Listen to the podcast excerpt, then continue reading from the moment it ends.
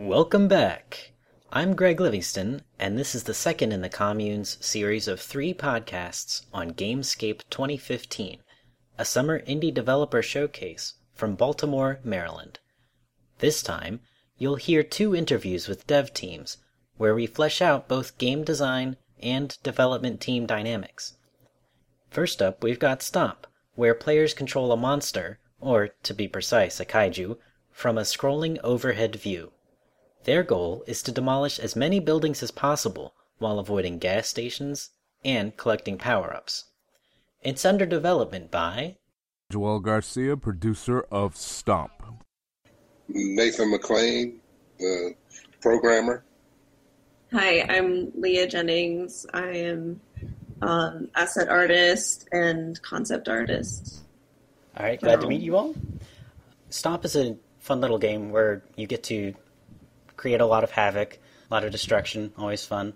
But it's also centered around gaining high scores, crushing as much stuff as possible without blowing up. So I wanted to ask, uh, how can players improve in Stomp?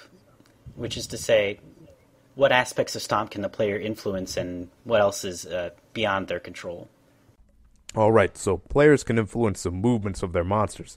Because this game is centered around tracking players as they walk, if they travel uh, long distances quickly in the game space within the constraints of the Kinect's view, they'll be able to destroy more buildings and, of course, gain higher scores. Now, uh, they can also impact their reflexes through each playthrough. So, you know, of course, if uh, they practice, they become quicker. One element that they have no control over is the randomly generated buildings. Nathan can definitely cover this topic.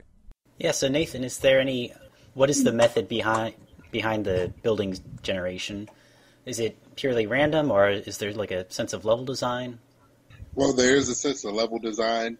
Um, what I did in designing the basics of Stomp was to create prefabs in Unity that are just placeholders. So any of our designers can then place a placeholder anywhere on the map. And once those placeholders are set, there's a script that runs through that randomly generates a different building tile each time the each time the game is run. We use a similar one for generating the um, the towers and the the gas stations. So that randomly generates between the gas station and the towers that you collect to become a mega kaiju. And there must be some algorithm behind the scenes so that certain types of buildings appear in appropriate proportion? Correct. Well, right now the right now the algorithm goes through about 10 different buildings as well as two park tiles. We're hoping to expand that at some point in time but, and kind of use different randomization on where they are within the scene.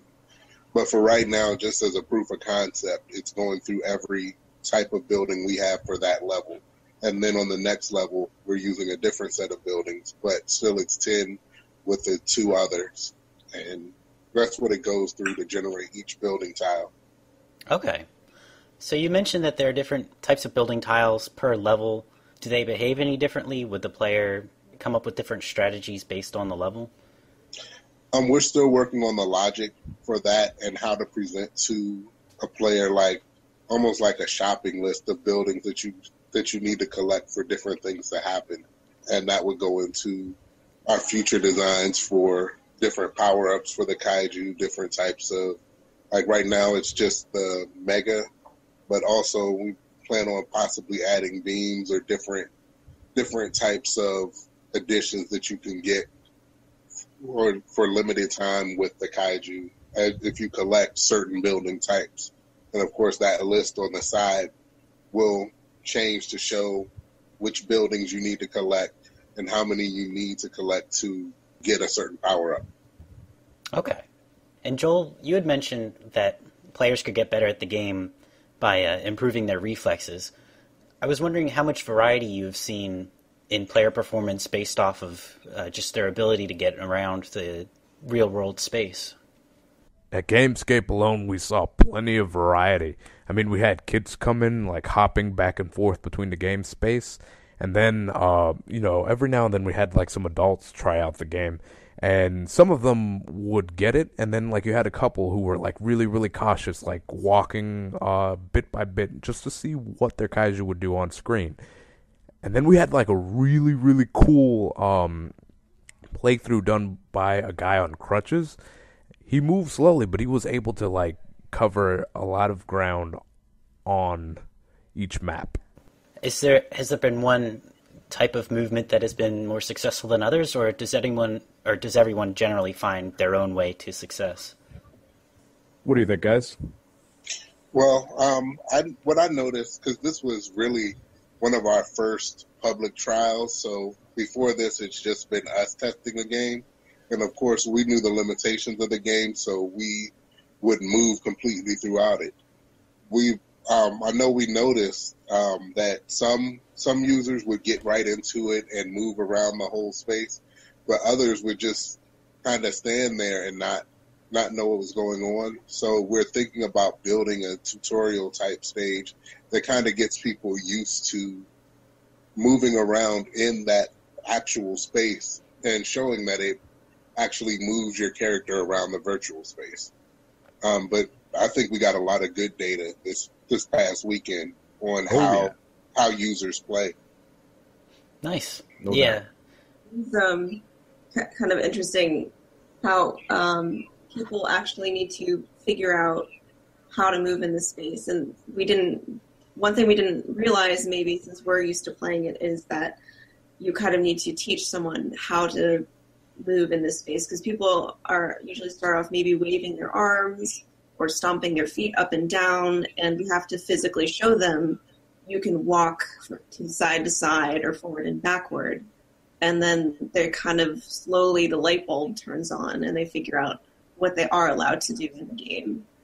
And then maybe how to strategize better or like how to move more successfully and i think there, there is some variety to the types of patterns that people can use to, to play but it's there, there's a lot of similarity basically you, you want to have full range of motion and i think we do want to increase the sensitivity so you can control the monster a little bit more and not get lost on screen. But yeah, a lot of good data over the weekend, a lot of different people doing it different ways. Nice. Yeah, it does seem uh, like it would be tricky conveying the mapping of real real world space to game space. You know, we kind of just understand how a joystick works. That's been around for several decades now, but using your body as a game controller is not something we are terribly used to. No, I don't. I, I think it's something that definitely takes a little getting used to. The um, people I saw using it the, the most and the most like the way we envisioned were the younger kids because they would just once they realized that they were being followed around on the screen by this monster, they just took to it and were moving everywhere, almost running into people that weren't in the game. that sounds awesome. Yeah. You guys remember these three kids? One about, I guess, like seven or eight, and then his two younger siblings. The oldest brother stood in the center of the game space, and the youngest siblings just ran around him like a merry-go-round. I believe they achieved 2,800 points th- through their playthrough, so they definitely grasped the concept of coverage and moving quickly around the map. I was also curious, among your development staff, who has been the most successful playing the game? Playing the game. Oh, okay. Who's, who's I saw gotten the that high score? what you meant. Okay. Oh, I don't know that I've actually played for a high score before, just to make sure that everything was working. It was, it's always been a matter of making sure that the kaiju showed up on screen, the buildings when they were destroyed that they actually calculated upright, um, and then that the mega was actually working correctly.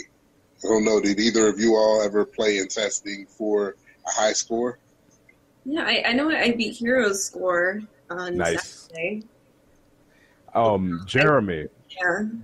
Jeremy was uh, he, he's a recent person that uh, joined our team. Uh, he may be helping us out with like sound effects and music and such, and even voiceovers. But he gained a total of about nine, uh, two thousand nine hundred points, I believe, through one uh, playthrough of both levels. All right. Oh. I was also continuing about the uh, development staff. I was wondering, uh, how much do team roles bleed together? Do you often have the programmer giving graphics, giving opinion on the graphics, or the graphics person giving opinion about how the game plays? I think uh, Leia would be good at covering this um, portion of the conversation. I think probably Joel is the most interdisciplinary member on the team right now because uh, since he's the uh, producer, he, he sort of has his hands in each of the things that we're doing and is also has a wide variety of skills that he's been able to help with sort of filling in wherever we need. So he's helped me with the animation and he's done the level design and I believe he's also familiar with the coding. Whereas uh, the art the artists are more segregated, where we sort of have our own email threads, and we just focus on the art stuff, and the programmers mostly focus on the programming. Especially since now that we have three, four artists, we try to not bother the programmers too much. So we'll have some kind of like separate art meetings, and then maybe for a big meeting, we'll all get together and just sort of check with everyone. Like, does this look good to you? that makes sense. Okay. So yeah. it sounds like uh, maybe the artists do a lot of talking amongst each other, and the programmers might talk amongst each other a whole lot, but there's not a lot of uh, discussion between the two groups aside from well, when things come together. Well, I mean, I know that I talk with talk with Leah and Joel a, a lot when um, when it comes to things that I'm noticing during the design or during the programming process that would help it would help visually express what we have going on. Wouldn't say it's a huge dialogue, but definitely just just the conversation of you know what looks good with the buildings, how they're you know what we need as far as them looking how they look intact and then how they look when they're destroyed I know we all went through a bit while we were getting the kaiju actually built, um, and then knowing that you know we're taking those gifts and putting them, or taking those images and putting them actually into Unity. There's a small process in that, and if there's something a little bit off, I know we talk about that back and forth as well. I mean, Definitely. it's just because it's so seamless, especially with Joel having his hands kind of in both areas it usually goes so smoothly that we don't even notice it. But definitely with the things that Joel does as far as animation and prototyping, it's been a huge help, and that's helped us to be able to isolate ourselves within programming or within art to be able to maximize what we can do. Okay. Yeah, so I, I think it's a kind of a combination where everyone has their own roles, but we're also constantly uh, looking to each other for feedback um, because we really have to be like a cohesive unit. Because if I make a piece of art that doesn't like, can't be programmed, then it's useless. So Joel has been like trying to make sure that everybody's on the same page as much as possible, and that's been really good. All right, so I do completely agree with both Nathan and Leia. We do have our times where we're segregated and we work individually on our own tasks, but then we come together and put together a playable build uh, so that we can make sure it's uh, refined from all ends. And then we also give each other feedback when necessary. I recall there were times where um, Jillian Walker, the artist behind our logo, basically emailed everyone on our team to see what they thought about the logo.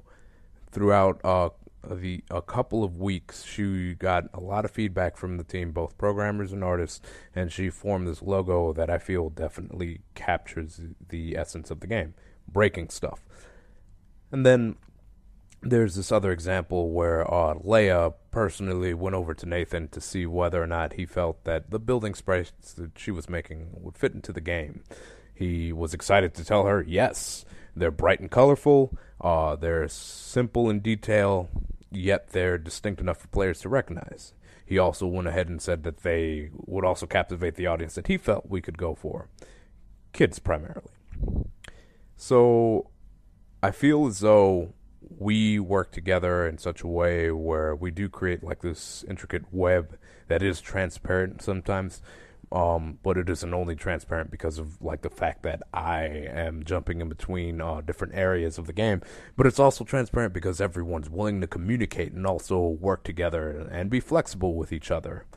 The Mega is a primary example of that. Um, that was both the idea of an artist and a programmer. I'll give the uh, the programming portion to Nathan since he had originally conceived uh, that we should like create like um, this mechanic uh, of Omega by just increasing the size of the kaiju, and then Leia, I'll give her the credit mainly because she, well, for the art uh, art end of it, since she was the one that uh, thought that it would be good to give players a visual indicator uh, by providing a kaiju that changes visually with more detail and a different animation.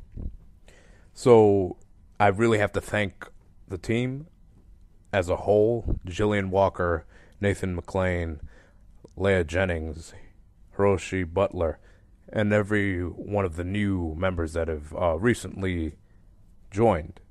I feel like you guys work together very well, mainly because you guys communicate, and also because you, you're willing to be flexible with one another. Thank you.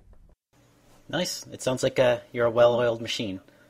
oh yeah, definitely. Over the world. So one last question, uh, just more of a conceptual question. I, I wanted to run by each of you individually.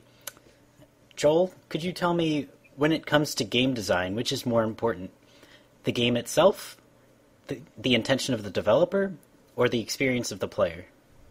I feel to a certain extent that each of those things is important.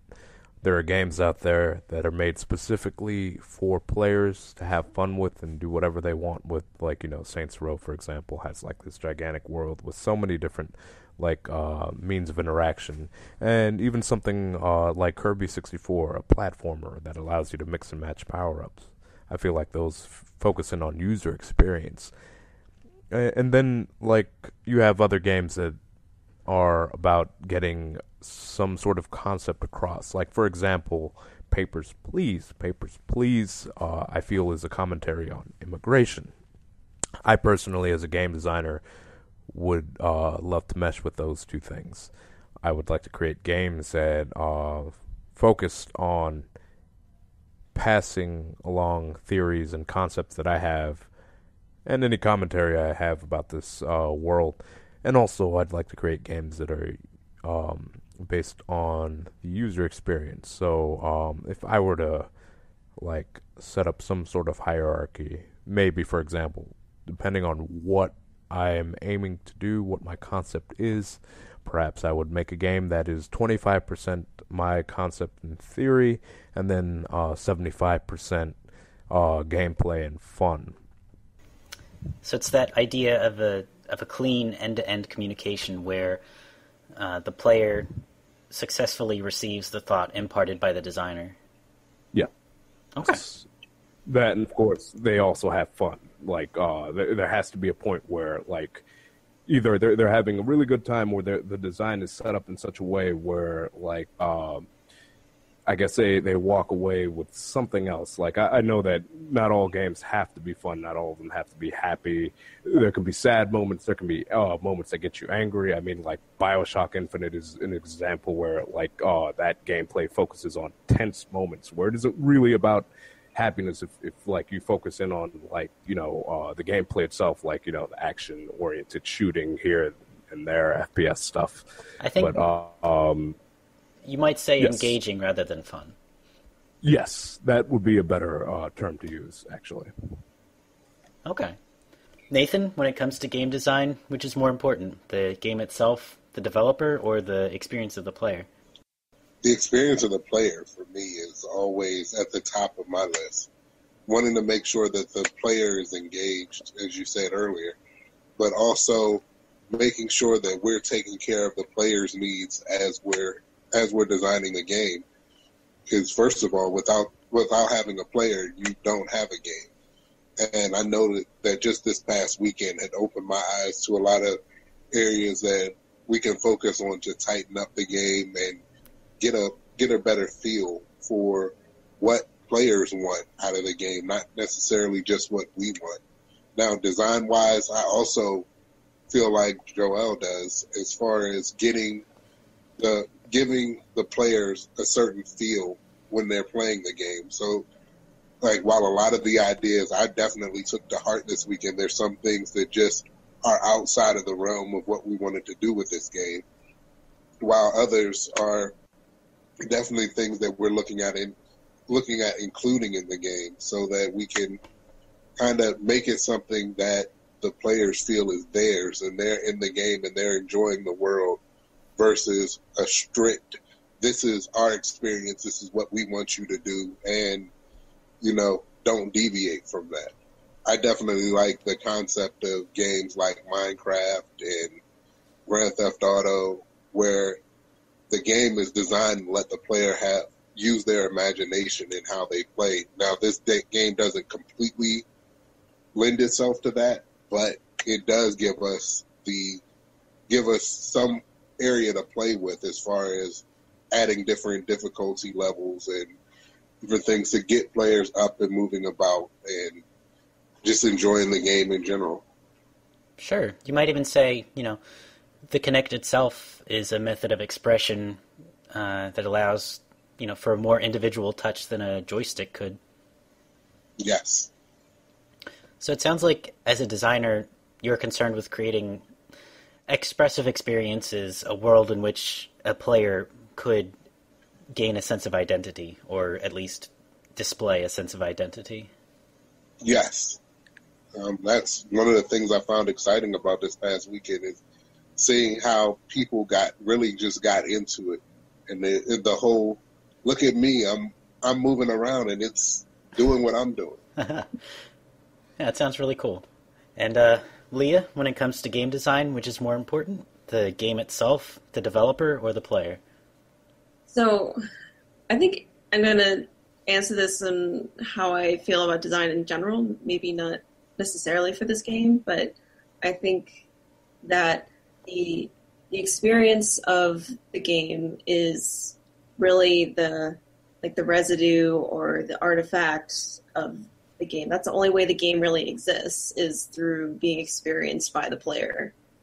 But as a designer, you can't specifically engineer an experience. All you can do is sort of provide the substrate or the the playground in which someone else can um, generate their own experience. You can kind of guide someone into the type of experience but that's going to be really up to the individual. And um, I think at the same time, it can't exist without the designer. And um, I think coming from the, the, background of an artist, like a fine artist, uh, we really value having a very specific, uh, personal kind of nugget of uh, an idea or a feeling or an experience, and then um, expressing that into whatever you're doing. And it can't and it's not necessarily even can be defined by specific mechanics like is it open world or is it very scripted? It's it's really just a feeling that you impart on your on the people that are playing it. So i think it's really kind of ephemeral for me. And it's a matter of trial and error. Yeah that's my very complicated answer to that question. Yeah, gameplay yeah. has always struck me as one of those uh, abstract things like music, where you know you read a book or look at a picture, you can see these are people doing things, but music and gameplay are kind of experienced on a more, uh, like you said, ephemeral or maybe uh, in some kind of deeper level. Yeah. All right. Uh, well, thank you all for joining me tonight. Uh, it's been a pleasure speaking with all of you. Thank you, Greg. Yeah, thank you. Well, thank you for the opportunity. Yeah. Speak with you, yeah. Look out for Stomp at the Boston Festival of Indie Games, and you can catch him on Facebook at facebook.com slash stompgame. Our interview touched on discussions the commune had while playing Ball Cube. The team covered what influences the range of what the player can control, including motion control and procedural generation. They also explain gameplay from the perspective of seeking a high score. We had similar discussions about Ball Cube in episodes 41 and 42. In Hubots, players slide robots across the screen to hit colored switches and reach the exit. However, once a robot starts sliding in one direction, it won't stop until it hits a wall. Here, the Hubots development team considers the role of planning in gameplay, as well as how the variety of elements influences that planning. How do players learn the function of elements, and how do they apply that knowledge? Let's get our answers from. Hi, I'm Michael Young. I'm the project lead. Uh, I'm Erica Schumacher, and I am the art lead. And I'm Ted Cordell, and I'm the game designer and lead programmer. All right, nice to meet you all. And uh, Nice to meet you too. we are here to discuss Hubots, a puzzle game for, I believe, Android. Are there any other devices it's out on? Oh, there's a lot. There's Android. We're planning on iOS, Windows Phone, uh, PC, Mac. Both those have demos up. Uh, possibly Linux. Now that um, Unity is starting to support Linux uh, publishing a lot more with the, with version five. Okay. Unity is actually uh, really powerful that way, isn't it? Yeah, it's it's amazing like how fast they've progressed over like a couple of years. But I'm not complaining. So first, I wanted to get at progression in Hubots, and I wanted to ask, how did you ramp up the complexity of stages in Hubot Hubots from one stage to the next? Oh sure. Um, Chad would be really good at handling that since he was designed most of the game's uh, game design. Chad. Yeah, so um, I like to think about the entire game as just one big long thought process. So you kind of start out, you don't know anything, so the levels are kind of designed around leading people's expectations towards, rather having them act on instinct. So we, we make the things we want them to click on, like kind of we point them out and kind of make them click on it so they know how to how to like build robots, how to move them around, the special quirks of them moving around. So the beginning levels just kind of teach you those things without actually explaining them. And then as the as they start to turn into actual puzzles, it kind of messes with those expectations more. So so it'll kind of lead you to do one thing and then the puzzle after after it will kind of take what you learned from that previous puzzle and either put a twist on it or kind of mess with your expectations and force you to think more outside the box if that makes sense. Yeah, I, I think so. I guess just for clarification, is that to say in those introductory puzzles, does the player have any chance for failure in those opening puzzles? There really isn't any failure in the game. I mean, really the only failure state is giving up because the game's all about just solving those puzzles. There's no losing. You can you can undo moves. You can restart the level and try again if you want. You, have no like limit on lives. It's all just about thinking it through. So, I guess the failure state would just be, you know, if you if you don't figure it out, then you might give up. That's really all it is. Okay. So it sounds like uh, consequences are pretty light for each individual move you make. Are you able, like Right. you're able to undo back all the way back to the beginning? Mhm. Okay. Yeah, if you if you make a move you don't want, it you can just undo that move because the levels do get pretty complex. So if you just accidentally put a block in the wrong place or something, we don't make you restart the entire level. Okay. So it sounded like you also introduced patterns and then sort of played on those patterns and built them into puzzles by reversing what players had come to expect. Yeah, Okay. Yeah. So that that kind of goes off what I was saying before about kind of using their expectations against them. So they might solve it one way and then we'll change the color. We'll like change the color of one block or something. And they'll immediately assume since the puzzle looks so similar, they'll try to solve it the same way and that doesn't work. But then they'll be so so like stuck in that mindset of solving that first puzzle, they it really forces them to like kind of expand their mind and think outside of the box, and that makes it really satisfying to play when they finally, you know, solve that twist. So would you count those as uh, red herrings or tricks, like trying to throw the player off? Uh, I guess a little bit. Okay. I also wanted to ask, how many steps ahead do players typically plan? You've demoed this game at Gamescape. I was wondering if any of you had noticed how players tend to play. It's a, everybody seems to have a different play style. I mean, you you can the game is definitely designed so that you can think through the entire puzzle before actually executing any of the moves. But some people do like to experiment and kind of go step by step and see what they can figure out. Sometimes that just the way the level is designed that doesn't quite work out because they back themselves into a corner. It kind of requires some planning, but it's definitely either way is definitely a valid way of playing the game. So when you say it's designed so that you can plan it out from the beginning, how is that? It's it's just um how to explain it. So I mean, each stage only has one or two solutions, so there's a way to get there. It's just up to the players to figure it out. So people can plan their way to that path to the goal, but they can also figure it out by just like messing around, being like, "Oh, I wonder what this does," and then they'll Yeah. figure it out. Yeah, every every action in the game is predetermined. Like there's there's nothing random about the game. Every every move you make, every specific move will have the same specific outcome. There's so you can theoretically sit there and like plan out the moves before you actually execute them. So the game's definitely a lot more about the thought process than actually executing it in game.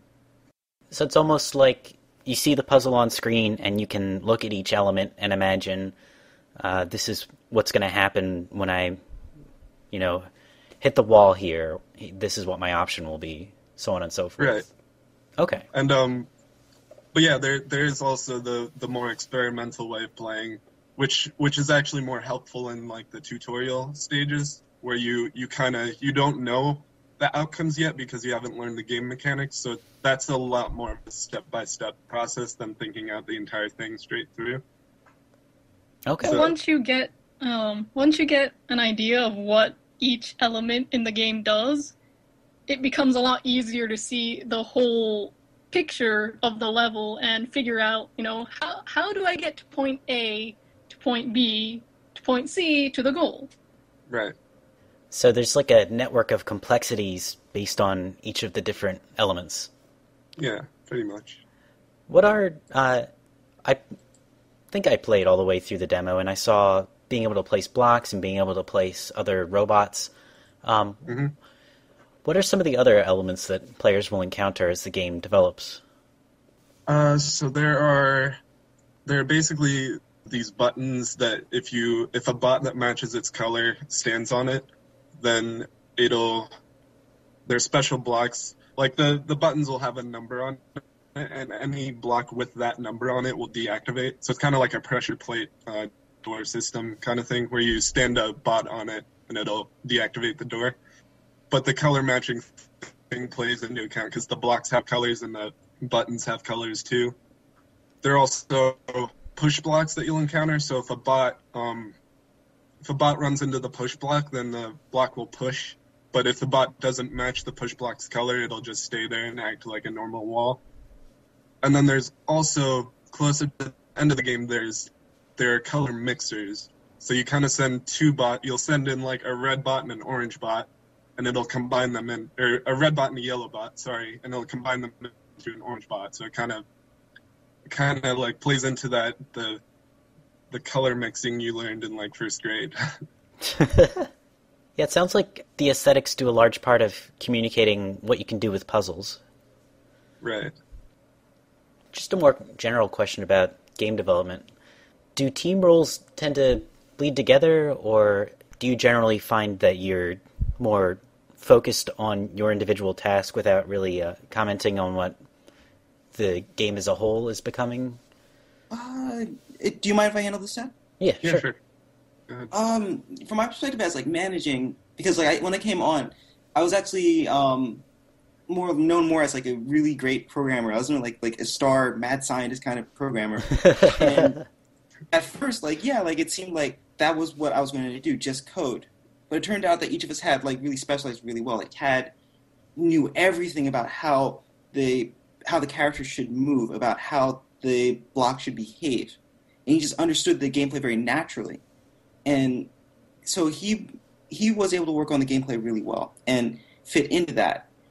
Erica was really amazing with the art, but of course, since we don't really have like a program to mix programming directly with art, she didn't know much about coding. So she just handled just mainly the visual design. And she might ask him like, "Oh, how should this bot move to inform how she would do the tile designs or how she would do transitions between different animation states?" And uh, same thing with Jasmine because Jasmine had to actually do the actual frame by frame animations on top of that. So each of us had like a like a niche that we would focus on. But at the same time, each of us had to then communicate back with each other and ask, "Oh, how are you doing this? Why are you, why do you want to have this element executed in this fashion?" So we were doing it each of our individual tasks by like we had our own um we basically owned our feature, but we had to do it with the information of the rest of the project behind it. We had to like each of our students had to be very much informed by what each of the other specialists was doing. And, um, if I can say something too, I, I think, I think some of the jobs have bleeded, like sort. I've I've personally worked on a lot of things. Like I've done the programming and the design and the music and sound, and I've also helped kind of animate a few things, like the a few of the simpler things, like the backgrounds, which people don't really notice, but it's good. But I feel like that's sort of a byproduct of having such a small team, since we only really have four people on a on a bigger team, the the roles would probably be a lot more concrete. But I mean, since there are only four of us, then usually we just kind of try to get done what needs to be done, given we have the skill set to do so. With a four-person team, it's really easy to communicate and say, "I, uh, I need this image to have this size so that it communicates this hitbox or something like that." It, sort of, yes. It's very organic. Like after a while, you don't even think to ask those questions. Like you just know, like, oh, we're gonna we we operate at this DPI, so I need this type of image size. We use a like we're tile based, so we should have square aspect ratio for the textures. And so like eventually, like after a couple months in, like it wasn't like things like specific details like that. Sometimes it was more like like oh like which colors you want to pick? Do you want it to be like more this kind of purple, that kind of purple? They became like very qualitative, and the quantitative stuff like they come up like they come up like once then we'd get it like we'd all collaborate together and figure like oh so this is the type of like this is the number this is the value that we need then it would just never come up again because like we basically knew i think if this if we had like more people on the team like we would need a lot more documentation but like yeah this was like the sweet spot where people could just remember the details that they needed to know and i think we we have some documentation right dad but they're Yeah, a little bit. yeah, but like not much. Like just like check boxes like, oh, what feature do you need? And otherwise, like it was it was very instinctive. It was very interesting. Okay. I was also curious. So, who's mainly responsible for the actual puzzle design, and who's responsible for the uh, concept of the elements? And I was wondering if that was more or less the same role. Uh, With that super yeah, tad, yeah. tad So all over the place. that was mostly me. Basically, we're we're part of a game development club at our school at UMBC, and every year that game development club has kind of like a session where everyone pitches ideas for games they want to make, and then the following weekend we have a 48-hour game jam where we basically prototype our ideas that we pitch this past weekend, and then present them to the club at the end and see what people like and they vote on what they want to keep doing. But basically, Huebots was part of that process, so I had the original idea and I pitched it to the club. And originally, it was just me and Jasmine, who's not here, working on the original prototype and the game jam. So that's when I came up with a lot of like the the gameplay mechanic ideas and the some of the level design.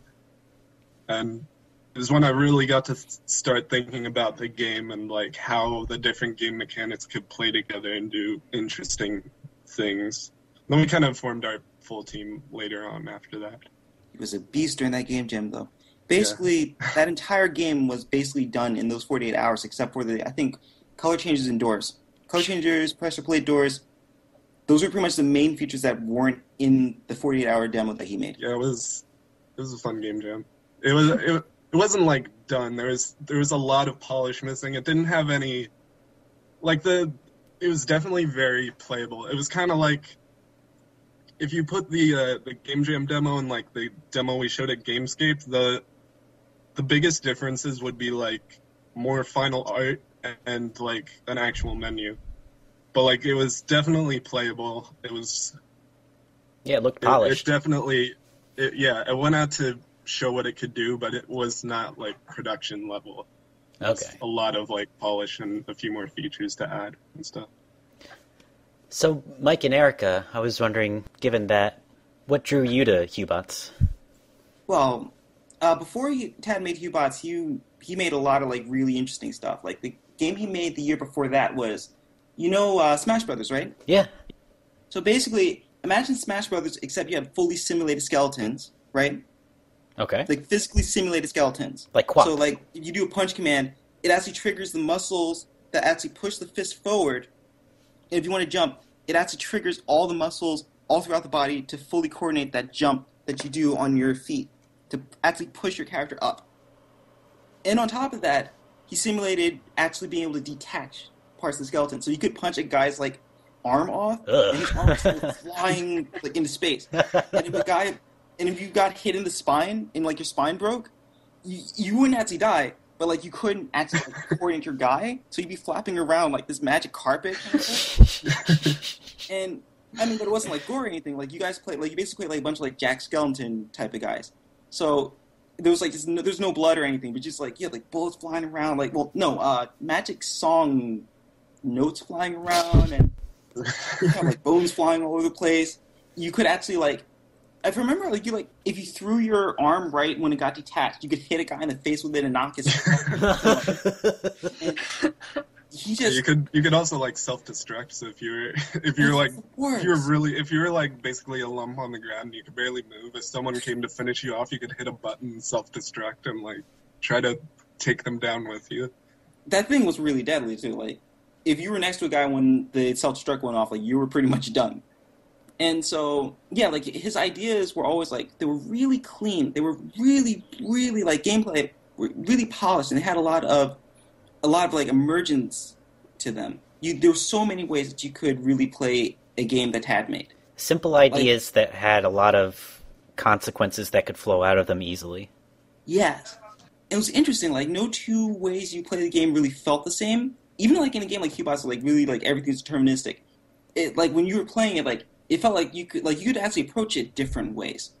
It always felt like interesting. And that wasn't and I mean of course since we're students, that's not the kind of feeling that you get in a lot of designers.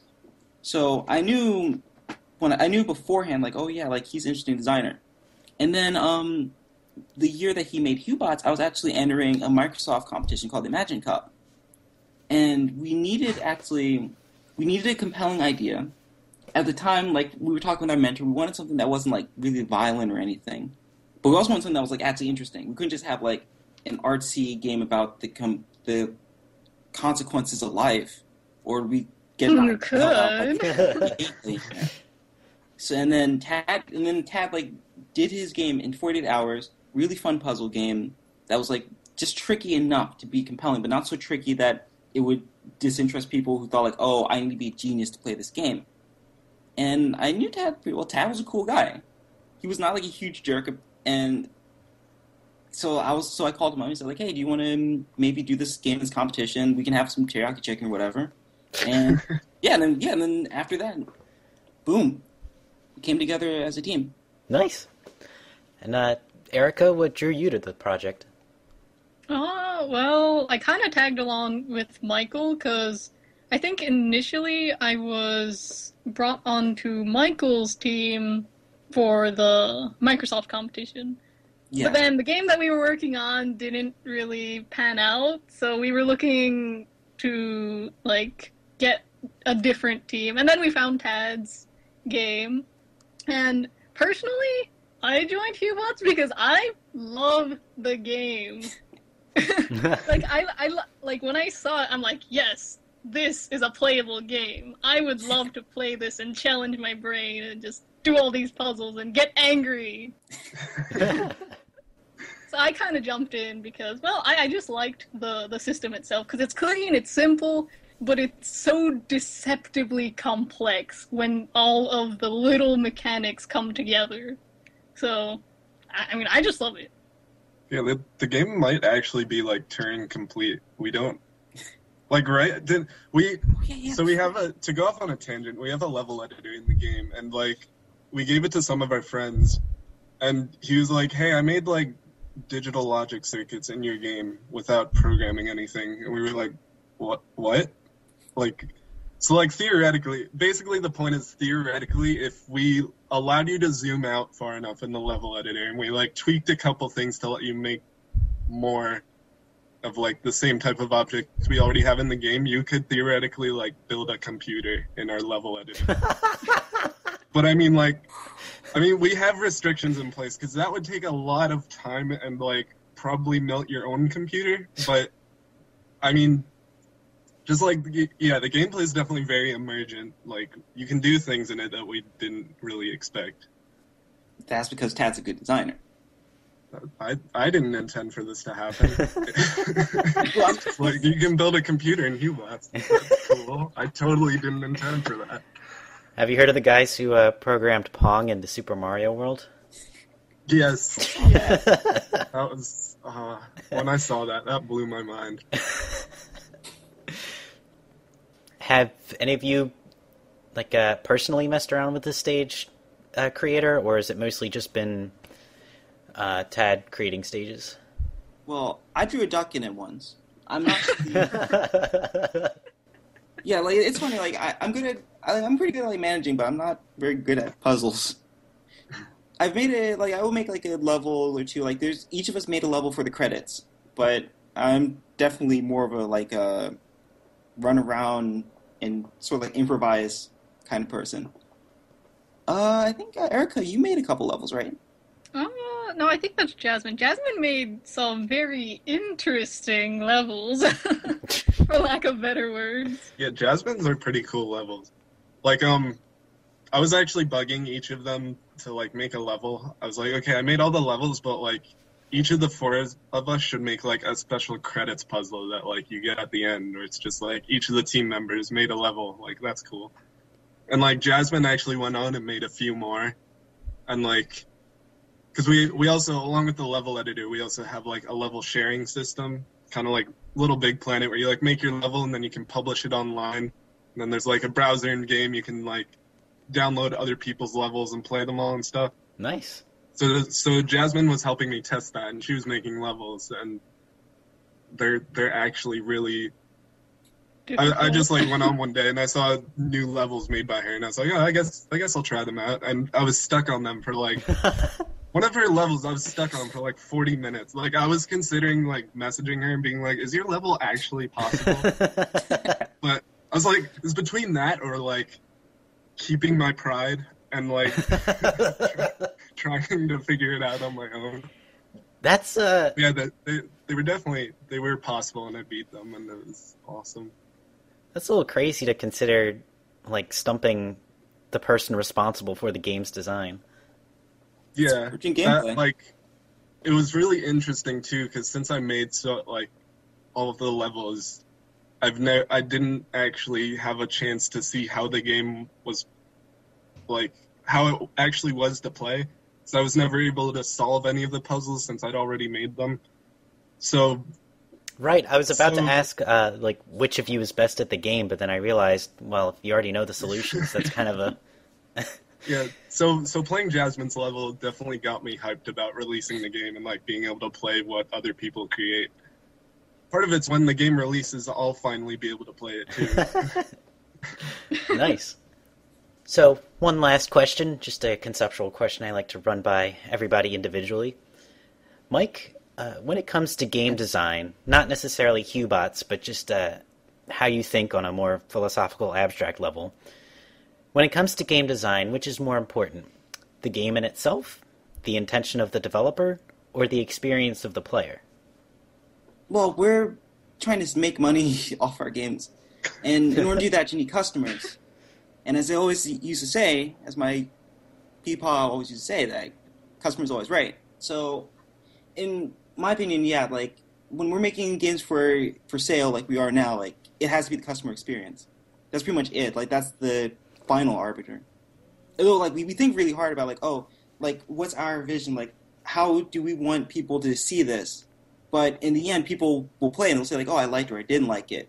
And if they did like it, like, yeah, we need to do, we need to work more like that. If they didn't like it, we have to listen to what they say. Otherwise, like, why are we selling it? We should, I mean, make it for, make it for free and release it if we don't want to listen to them.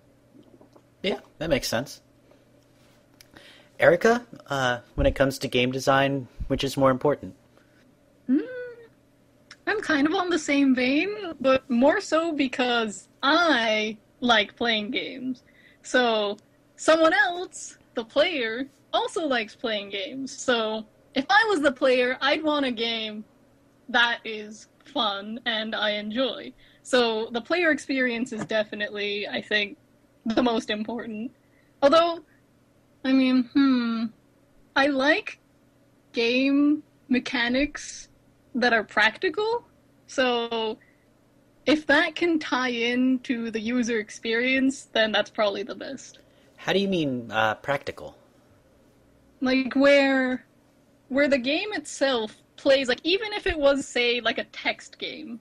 If it was a text game with like no visuals, no nothing, and it still played as an interesting game mechanic, I think that would be like great because you can build off of that. Huh. And that's where you get into like user experience. That's an interesting way to phrase it. Okay. And Tad, when it comes to game design, which is more important?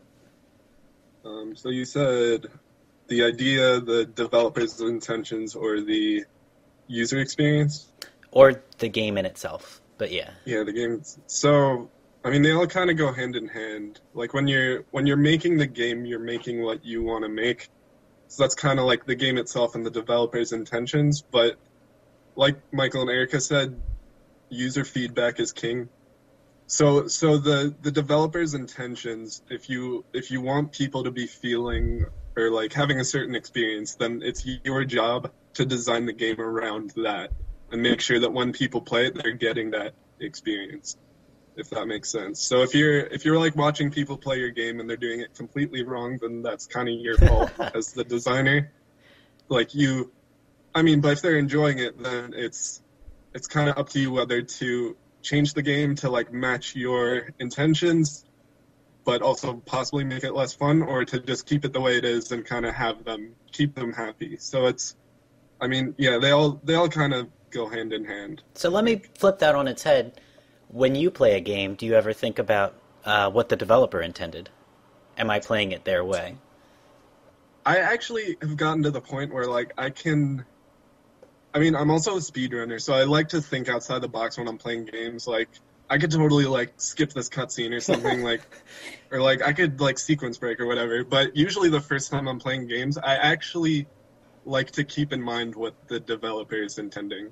Like, I can tr- usually try to predict what they're intending for me to do because I'm assuming that's the best experience I'm going to get. If if I kind of follow what they're trying to make me do, then I feel like that's definitely going to allow me to enjoy the game more because I mean, as a developer, that's what I'm trying to do. Like if I'm trying to get the player to do something, then that's because that's probably for a good reason. So when I'm playing games, I like to try to think from a developer mindset and see what they're trying to like egg me on to do. Yeah, just in a, I guess, in a practical sense, uh, going off the beaten path, the developer will have less money to spend on QA, so you're most, you know, you're more likely to get into sticky situations that way. Yeah, right. Like I, I try to avoid those until the second playthrough. Then it's just like I want to break this game. it's brutal. All right. Well, uh, thank you for joining me to talk about Huebots. Uh, is there anything you guys wanted to bring up? Uh, I can't think of anything. Um, guys have any questions? Yeah, Uh, the yeah. Oh yeah. We're So, on Steam green light. Yeah. okay. Absolutely, yes. That is that's definitely one thing. Um, we have a green light currently up under Huebots, of course, and Bots.com. Huebots, H U E B O T S, or Huebots, or as Huebots. some people call it. Everyone has one way of pronouncing it, but H U E B O T S. And if you guys would want to vote yes, that would be really awesome for us. It would be. This is the first game I think that's come out of um, UMBC's Games Developers Club as a commercial game. Oh, so nice. very excited about that. Glad to hear. Very thankful for your time. So thank you. So that interview brought us back to questions raised by the Adventures of Lolo podcast, where we mulled over the role of planning in puzzle solving. That was back in episode 24. Thanks for listening. Next time, two interviews with games inspired by the real world. One is a fun multiplayer game, while the other takes place inside of your body. See you then. If you have any comments or questions, please email vgcommune at gmail.com.